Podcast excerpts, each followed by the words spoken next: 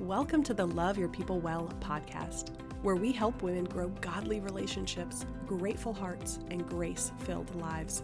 I'm Jess, and I'm a marriage and family therapist, a Christian, a wife, a mom, and I believe that God creates us for relationships relationship with Him and with each other. So if you're looking to love God well, to love yourself, your family, and those around you well, you're in the right place. Stick around, friend, and let's get started. Friends, welcome back. You are here for the Friday Faith follow up of episode 76 with the Love Your People Well podcast. We have been talking this week about passive aggressive behavior. It's no fun, it's not helpful, and we really went deep in episode 76 about what it is, why it happens, and some practical action steps to start changing that behavior, to start moving toward a healthier communication style, um, specifically within your marriage and your parenting. And I mentioned in episode 76 that um, a lot of those strategies are also helpful if it's the other person who's acting in a passive aggressive way. Um, but we really didn't go deep there. And so that's what I want to follow up on today. If you are trying to be assertive, to be healthy and, and respectful in your communication pattern, but you're really feeling like your husband or maybe one of your kids or maybe a friend is being very passive aggressive, what do you do? How can you handle that? How can you approach that situation and do your part to move things in a better direction. Um, so, you know, you may find it helpful to circle back if you didn't listen to episode 76 yet. Um, specifically, some action steps we talked about there were using emotion words and practicing that and um, trying to move toward real conversations and not these kind of indirect, I'm acting fussy or whatever, but I'm not actually talking about it. Um, and I also mentioned some resources that will probably also be helpful if it's someone else, if it's your husband or your kid who's being passive aggressive. Um, our 10 point conflict resolution checklist, which is totally free, might be a helpful resource, um, as well as some of our devotionals around communication in marriage or our devotional around anger and emotional control. Um, again, those would be really helpful resources because communication is a two way street and you are influencing how the other person communicates with you and responds to you, but you can't control how the other person is communicating with you or responding to you. But let's look specifically at what scripture tells us about um, not communication in general, but specifically if someone else is communicating with you in an unhelpful or unhealthy way, what are some biblically appropriate ways for how to respond? And one thing that I would really highlight here is our biblical command to love one another. And a big part of love means we don't let the other person keep doing something that is wrong or unhealthy or unhelpful. We saw this in Jesus all the time. He was so loving, so compassionate, but he did not hold back the truth from people who needed to hear it.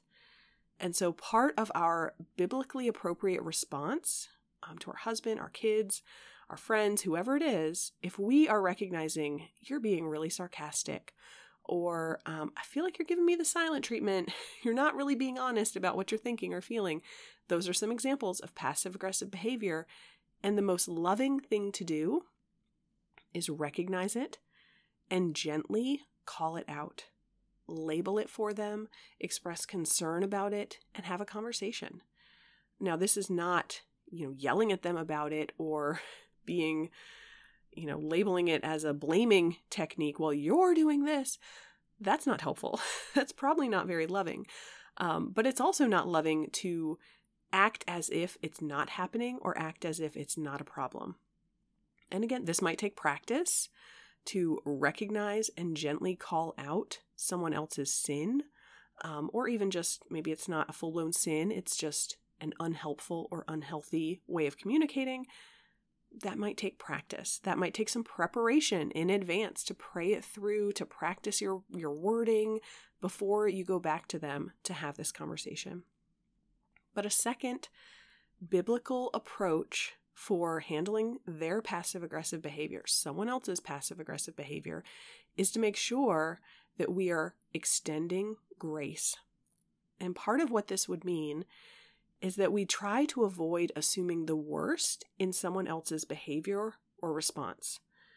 Um, now, one of the examples I gave in episode 76 is that one form of passive communication, a passive aggressive communication, I should say, is, you know, if, if, our husband's coming home and saying, like, hey, how is everything? Are you okay? You know, they, they kind of notice something's wrong. They don't really know what it is. They're asking, are you okay?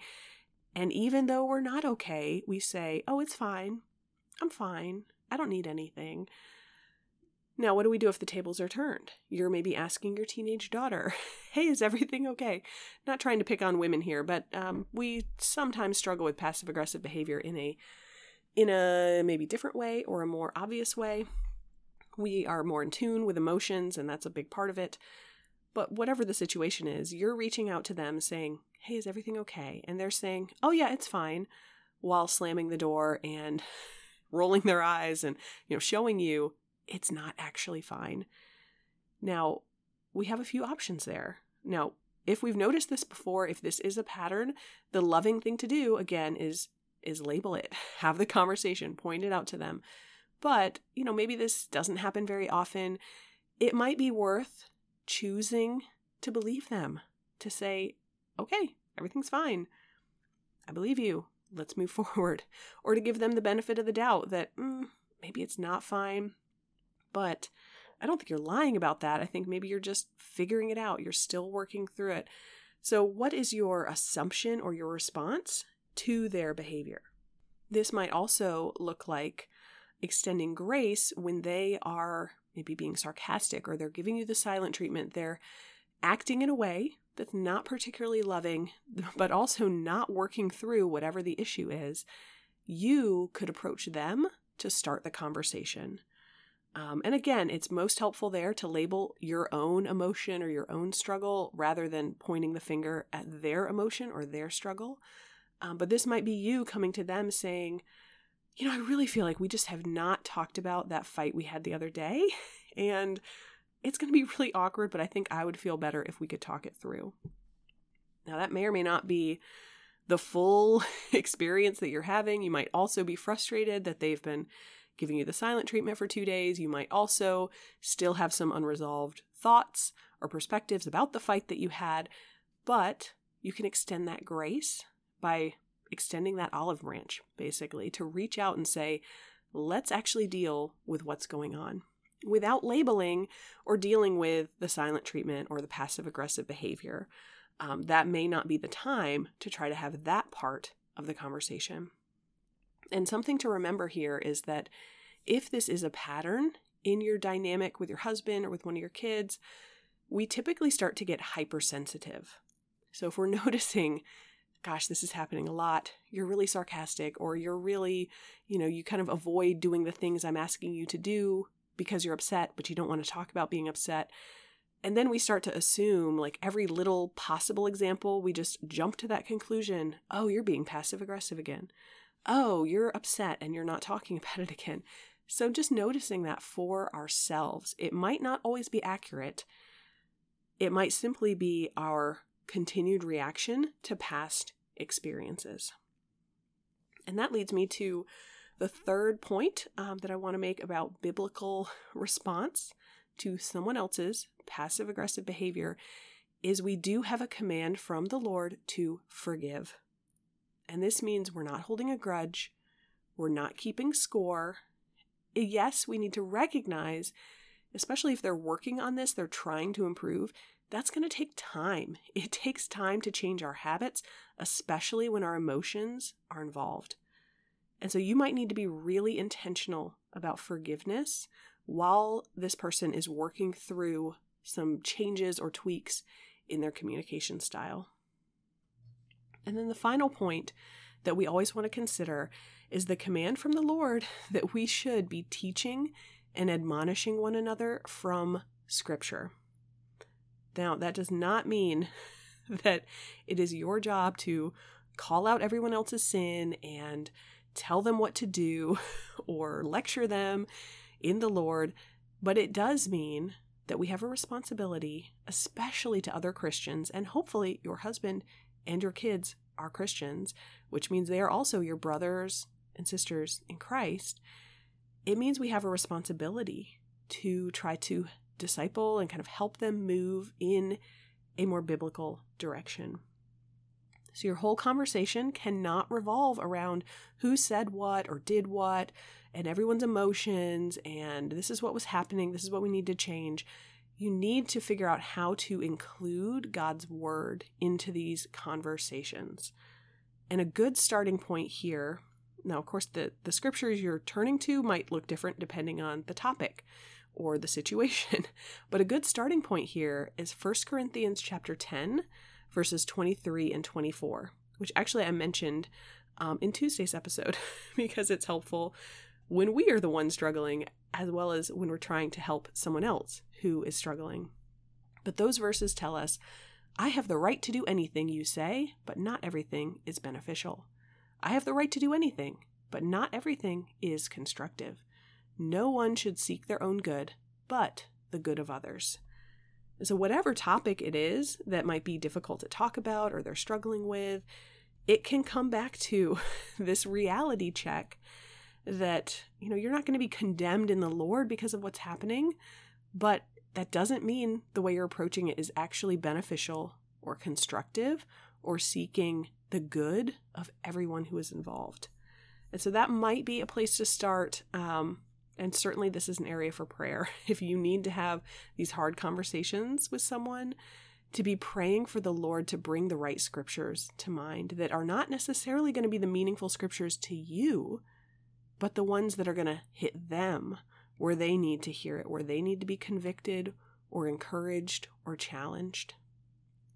So I hope that I hope these reminders are helpful to extend love and grace and forgiveness and to bring God's word into these conversations.